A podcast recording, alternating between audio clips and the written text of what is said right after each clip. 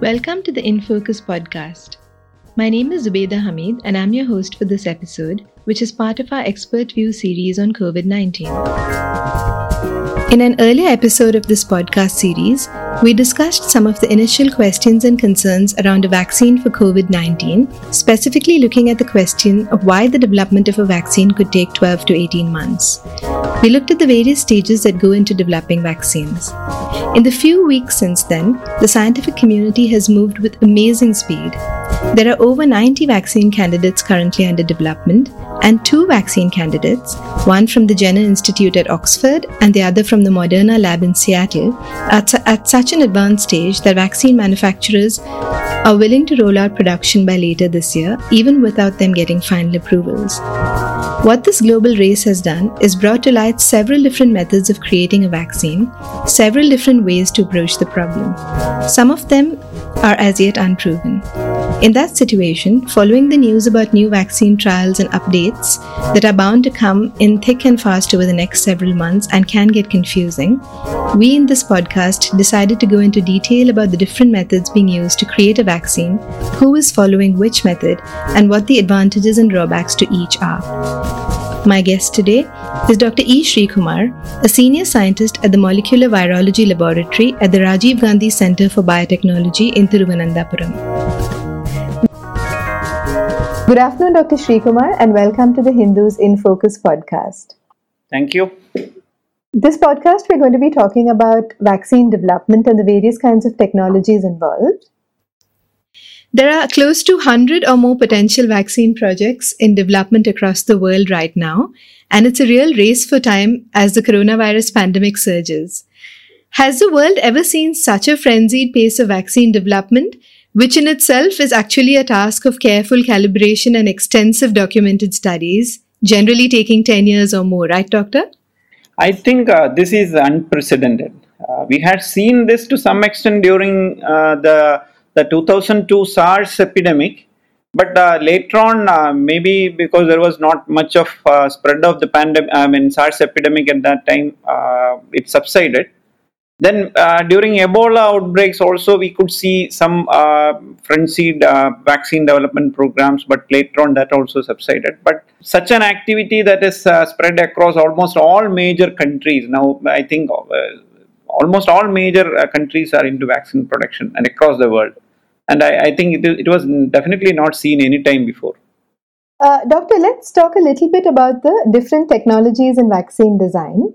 and there are so many technologies being used just now and and some of these are so new that they haven't been used in licensed vaccines before that's true so basically speaking doctor one way of uh, making a vaccine is uh, through a weakened virus or an inactivated virus right such as we use uh, in the vaccines for measles and polio uh, the Serum Institute of India is uh, working with the uh, the weakened form of the common cold virus for one of their vaccine developments, that, right? That's true. Could you explain to us a little bit, doctor, about this uh, particular technology? How is the weakened virus or an inactivated virus used uh, in order for in order to provide a vaccine for the human body? See, let me start from the basic types of vaccines that that is available. See, one is a, one is the concept of a whole virus vaccine Okay. Second is a, second is a concept of a uh, subunit vaccine. And third okay. is the concept of a nucleic acid based vaccine. And uh, okay. maybe as a fourth category, we can include vectored vaccines. So in the right. in the first category, which uses this whole virus vaccine, uh, there are two subclasses. One is the live attenuated vaccine and the inactivated vaccine this live these are the classical uh, vaccine production techniques that uh, we have used for many many uh, vaccines that is currently available and it's routinely used in uh, human immunization so in the uh, inactivated vaccine it is the the simpler approach you take the you grow the virus in culture inactivate it with uh, some chemicals or some method that is possible and mostly it is a chemical inactivation method that we use. For example, uh, the rabies virus vaccine that we use, it's inact- inactivated with a compound called beta propiolactone. So this is okay. the, the, simplest form of vaccine production.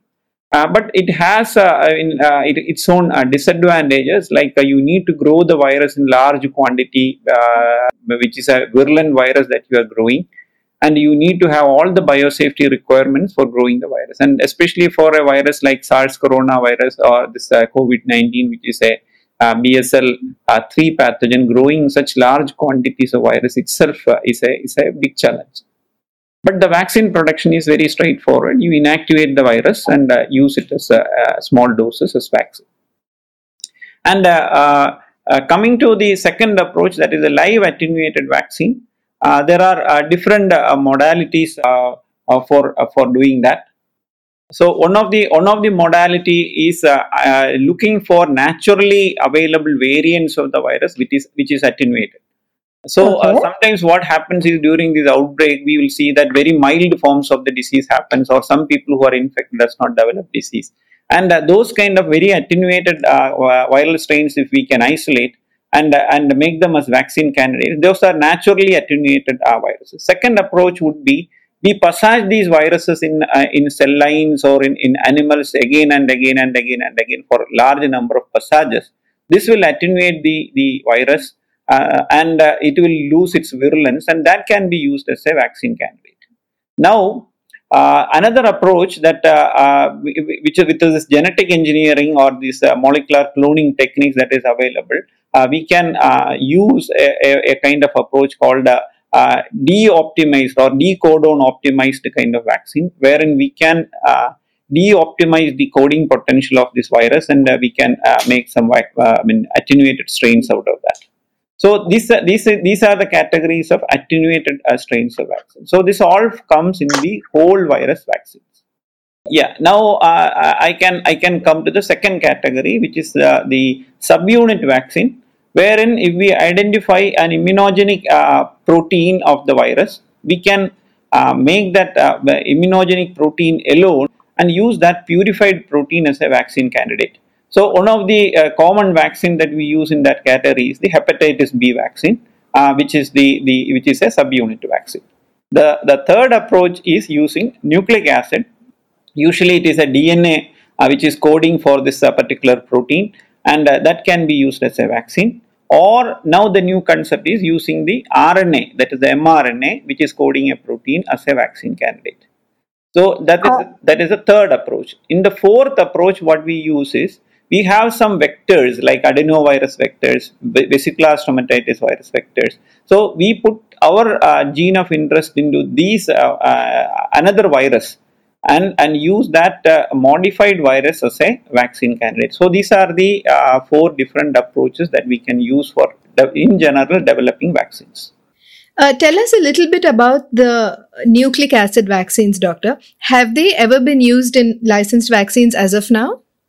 No, there are no uh, licensed nucleic acid vac- I uh, vaccines available uh, currently in market, but the, the, the, research has been going on for a very long time, and and uh, prototype vaccine or in the, the preclinical development has been happened for many vaccines. But at, at present, there are no licensed vaccines available as a nucleic acid vaccine. The problem with the nucleic acid vaccine many times is that the kind of the delivery system that we use. Usually, we inject the vaccine into into the into the patient but for this, we need uh, different types of uh, injection systems like uh, the, the gene delivery, uh, gene gun systems uh, for delivering the uh, nucleic acid into the cell. Could be one of the reasons why they are not very popular, but nucleic acid vaccines have got a lot of other advantages, especially the DNA vaccine. When we use it, is it is very stable. See, we, as, as most of us know, the in in, in our body there are two kinds of immunity. One is the humoral immunity and the cell-mediated immunity so when we use the many times this inactivated vaccines or subunit vaccines, only one arm of the immune response is uh, stimulated. That is the humoral uh, arm of the immune response, which will produce the antibody. But for getting a complete protection and also a long-standing memory, uh, we need the cellular immunity also equally boosted. And uh, these DNA vaccines or these nucleic acid vaccines are good for boosting both the arms of the uh, immune system. So we expect that that will uh, give us a much better protection uh, or a, a, a, complete spectrum of protection uh, when we use DNA vaccine. But the delivery uh, is a little more tricky, so that is that could be one reason why it has not become very popular. Uh, talk to us a little bit more about the uh, other technology that you mentioned, Doctor, where we use a weakened form of a virus, inject other genetic material into it, and then make it into a vaccine, such as the one that uh, the Serum Institute of India and Oxford University are working. Okay, on. okay, that is the that is the vectored vaccine. So, so we have, a, I mean, many times what we do is suppose we have a successful attenuated vaccine available, we can engineer that uh, basic genome uh, uh, by putting some uh, protein coding region. For example, in case of coronavirus, we know that the the, the spike protein is the one that is important for immunogenicity we can take out this spike protein uh, coding segment uh, from the genome of a coronavirus, uh, COVID-19, and put that into an influenza virus or into an adenovirus or into a, vesicular uh, stomatitis virus. And this virus will act as the backbone of the vaccine. And this virus will normally replicate, or I mean, it will act as a live attenuated kind of vaccine. But along with the replication by uh, during production of this, their own proteins, uh, this uh, new engineered virus will produce the uh, coronavirus spike protein also and uh, we will get an immunity for uh, both these uh, I mean, proteins. Like suppose we are using a an influenza virus, I mean some of the components of the influenza virus as the backbone. We will get immunity to influenza virus. Along with that, we will get immunity to the coronavirus also.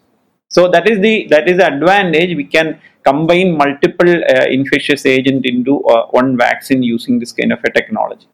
But will they be as efficacious as the nucleic acid vaccines, doctor? Will they stimulate both arms of the immune system Definitely. that you mentioned? They will stimulate both arms of the immunity because that is the kind of live uh, attenuated kind of vaccine. Uh, they will go inside the uh, in, into into the patient. They will cause a very mild infection in the in the local area. That is not a kind of a disease, but it will uh, infect the cells and replicate and uh, they will replicate inside the cell and during that replication process they will stimulate both arms of the immune response that that will be a very very effic- efficacious vaccine that Doctor, talking about uh, efficiency, uh, what does research tell us about the mutations of the virus that we are currently facing? Uh, if the virus continues to mutate, will this have an impact on the efficacy of the vaccine? And some researchers are saying that they're not expecting more than a 60% success rate even if we do get a vaccine. Is that good enough? Okay, now uh, see, scientists have identified many genetic variants of this virus. Okay, while okay. we see most of these variations in the genome level, some of them get reflected in the protein level also. So when we sequence the viral genome, we will initially find that some of the nucleotides are different from the parent uh, coronavirus COVID-19, but uh, some of them will get translated in the protein level also. And uh, um, uh, we have been, when we compare these sequences, and we will see that there are variations in the spike protein. Uh, gen, I mean, what we have seen is so far, none of these variations change the serotype of the virus. Even though okay. they are genetic variants, they can be neutralized by the same antibody that is produced against the parent virus. So that, that itself means that with, the, with a single vaccine that we have produced for the parent virus, we can neutralize the new newer strains also. We don't have to worry about that. But that is not the case with the disease like dengue, where we have four serotypes, where uh, we have to have separate vaccines uh, for each of the serotypes to get the immune response. So that way, uh, coronavirus, this uh, SARS-CoV-2, COVID-19 has only one serotype. We need only one type of vaccine uh, for neutralizing or making the vaccine. Uh, then, but, but for dengue kind of diseases, we need uh, separate vaccines for each of the serotypes. So that is a difference. Okay.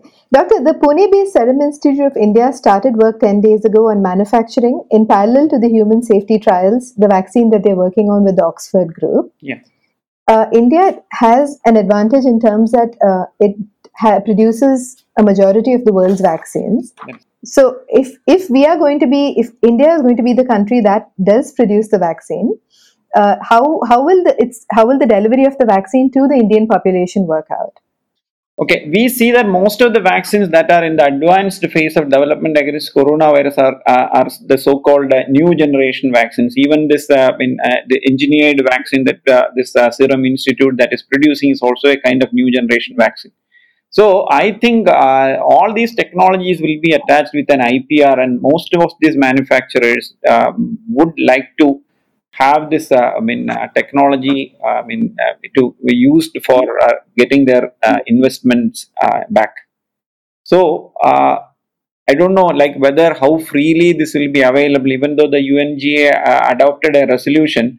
Uh, how these manufacturers will be so open-minded to sell it at a very low cost without any profit. Uh, I mean that is one thing we need to see. And also, uh, already this uh, corona, COVID 19 has also a lot of uh, political implications. I mean, so maybe most of the countries uh, they would be uh, initially uh, I mean, wanting to use this vaccine for their population, and if, if at all something is remaining as a balance, maybe they would be interested to share to other countries. So we don't know what, what way this is going to come out in the long run, but um, I mean there is a good decision that the UNGA has I mean, made. And uh, if, that is, I mean, practiced well, maybe we will also get a good share of the, the, the vaccine for use in the country. Right, that's that, that's what we're hoping for. Yes. Uh, Doctor, um, we are producing, or at least the uh, the ongoing research for this vaccine is happening in record time. As you said, this is unprecedented, right? Yes. Generally, it takes about maybe ten years or so to produce a vaccine, and there's, it's also not always successful. Correct? That is true.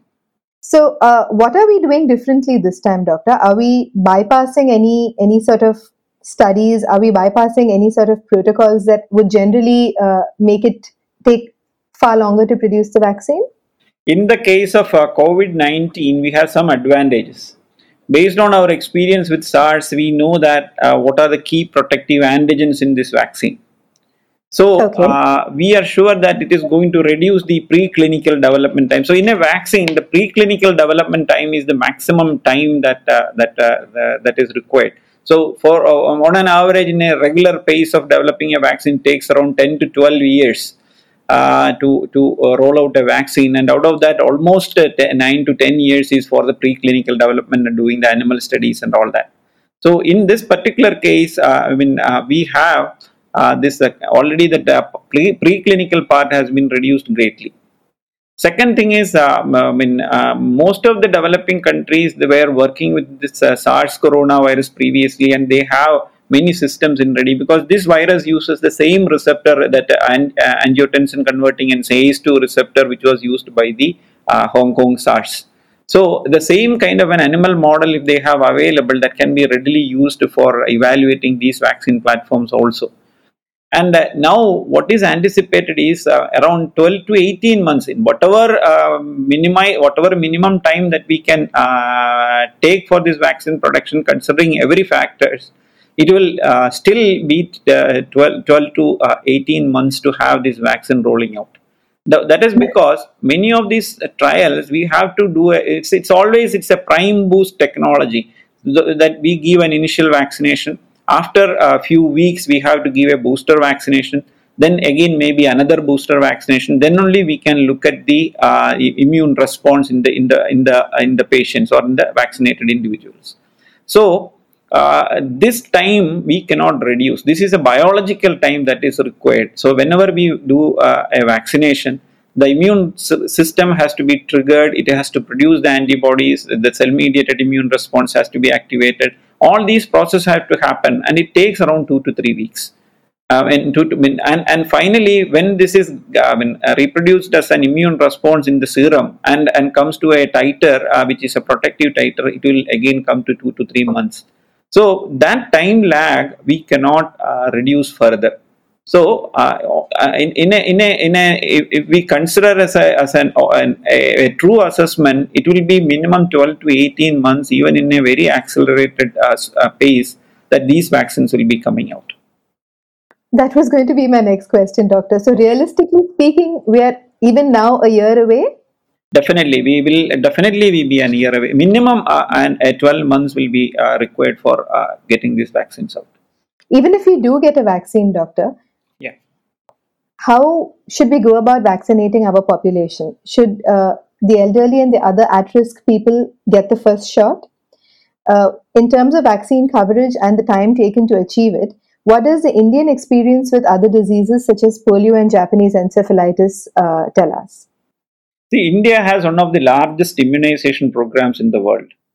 And uh, as we know, uh, the Ministry of Health and Family Welfare has implemented several successful, successful vaccination drives this, this uh, uh, pulse polio drive was a classical example. Now, uh, yes. recently, uh, I think in 2018, they had an intensified mission Indradhanush.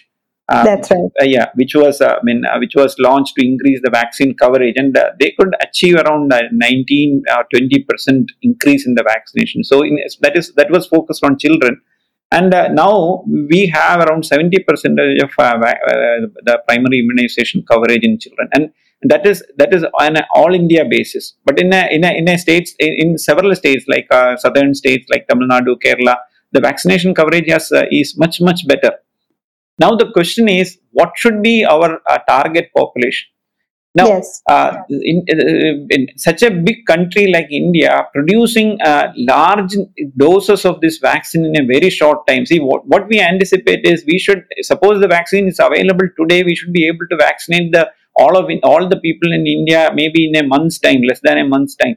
So, producing that much doses of vaccine, I don't think any facility will be able to do that in such a short time. So, the shortage of vaccine production will be one of the biggest challenges.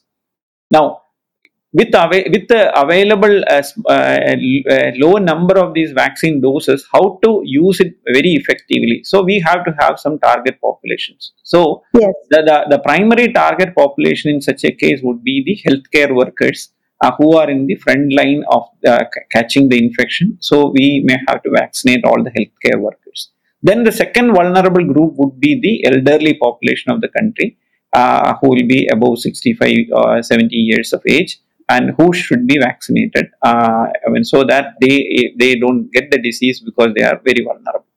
Then third category would be uh, uh, people who are suffering from comorbidities. That's mainly it is uh, diabetes and hypertension. They are the vulnerable categories or uh, category of the population. So once we prioritize uh, this uh, in, in this way, maybe we will be able to adjust the available doses uh, in a very effectively. So suppose we focus these target groups and also, I mean, maybe even the younger group of people are getting affected naturally. So together, uh, the herd immunity percentage will be much much higher which will definitely help us in controlling the disease so the 60% produced by the vaccination and the the the, the remaining contributed by the the natural infection that is happening in the healthy population. So altogether on an average we will get around 60 to 70 percent of herd immunity which is usually sufficient to control uh, this disease. So the goal to make it manageable is vaccine along with ensuring eventually over time that herd immunity develops in order to manage the disease and even if it becomes endemic to be able to live with it long definitely definitely. That is why we, all of us are looking forward to this vaccine uh, but uh, I mean, along with that, let me also tell another thing about this particular coronavirus vaccine. Don't expect that this vaccine protection or uh, this hope has uh, uh, no negative sides to it because many times these vaccines they are. I mean, previous studies have shown that the SARS coronavirus, that the Hong Kong SARS, when vaccine was produced, this vaccine itself had its own problems when they were doing animal experiments in some of the animals which were vaccinated, they had lung problems, they had uh, I mean, uh, eosinophil infiltrations, lymphocytic infiltrations into the lung, and that was a kind of an adverse vaccine reaction in those animals. And another thing was in some of these uh, vaccinated uh, animals and uh, some of the, uh, the, the, the in some of the experiments when they subsequently challenged these animals with a, with a virulent virus they found that in the vaccinated animals there was more uh, amount of uh, I mean, severity. So, in very rare cases, there is an augmented uh, an antibody dependent enhancement uh, kind of uh, problem that is happening uh, in, in, in many vaccines. So we cannot think that this vaccine is going to be a panacea for controlling uh, this uh, coronavirus unless this vaccine is out and we uh, vaccinate individuals and look for this adverse uh, vaccine reactions and see that this is this is a safe vaccine. Uh, we, we cannot be complacent about uh, developing this or having these vaccines for corona management. So essentially, the population should continue to take safety measures on its own as well even if we do have a vaccine, we must continue to practice uh, hand washing, social distancing, etc. See, uh, this hand washing, social distancing, it is not corona, uh, COVID 19 specific. It is true for any respiratory infections or any droplet borne diseases. And also, like even for conjunctivitis, this hand washing, you, we see conjunctivitis spreading and during seasons, and most of the time, this is transmitted through our, our own dirty hands. So this hand washing and also social distancing, we, we know that many many contagious diseases can be uh, minimized by social distancing. So um, this practice, though we started during the, the pandemic of COVID-19, uh, if we continue this practice, general disease burden in the community, the morbidity level is definitely going to come down. Even it will, uh, to some extent, prevent this. Uh, I mean, common upper respiratory tract infections and also uh, maybe even uh, skin infections and also this kind of con- con- other other diseases like conjunctivitis and all that. So uh, corona has that ki- that kind of a positive impact. If we continue this uh, this practices, definitely this is going to be good for our health. Right. Thank you so much for speaking to us today, doctor. It was a pleasure. Thank you. Thank you.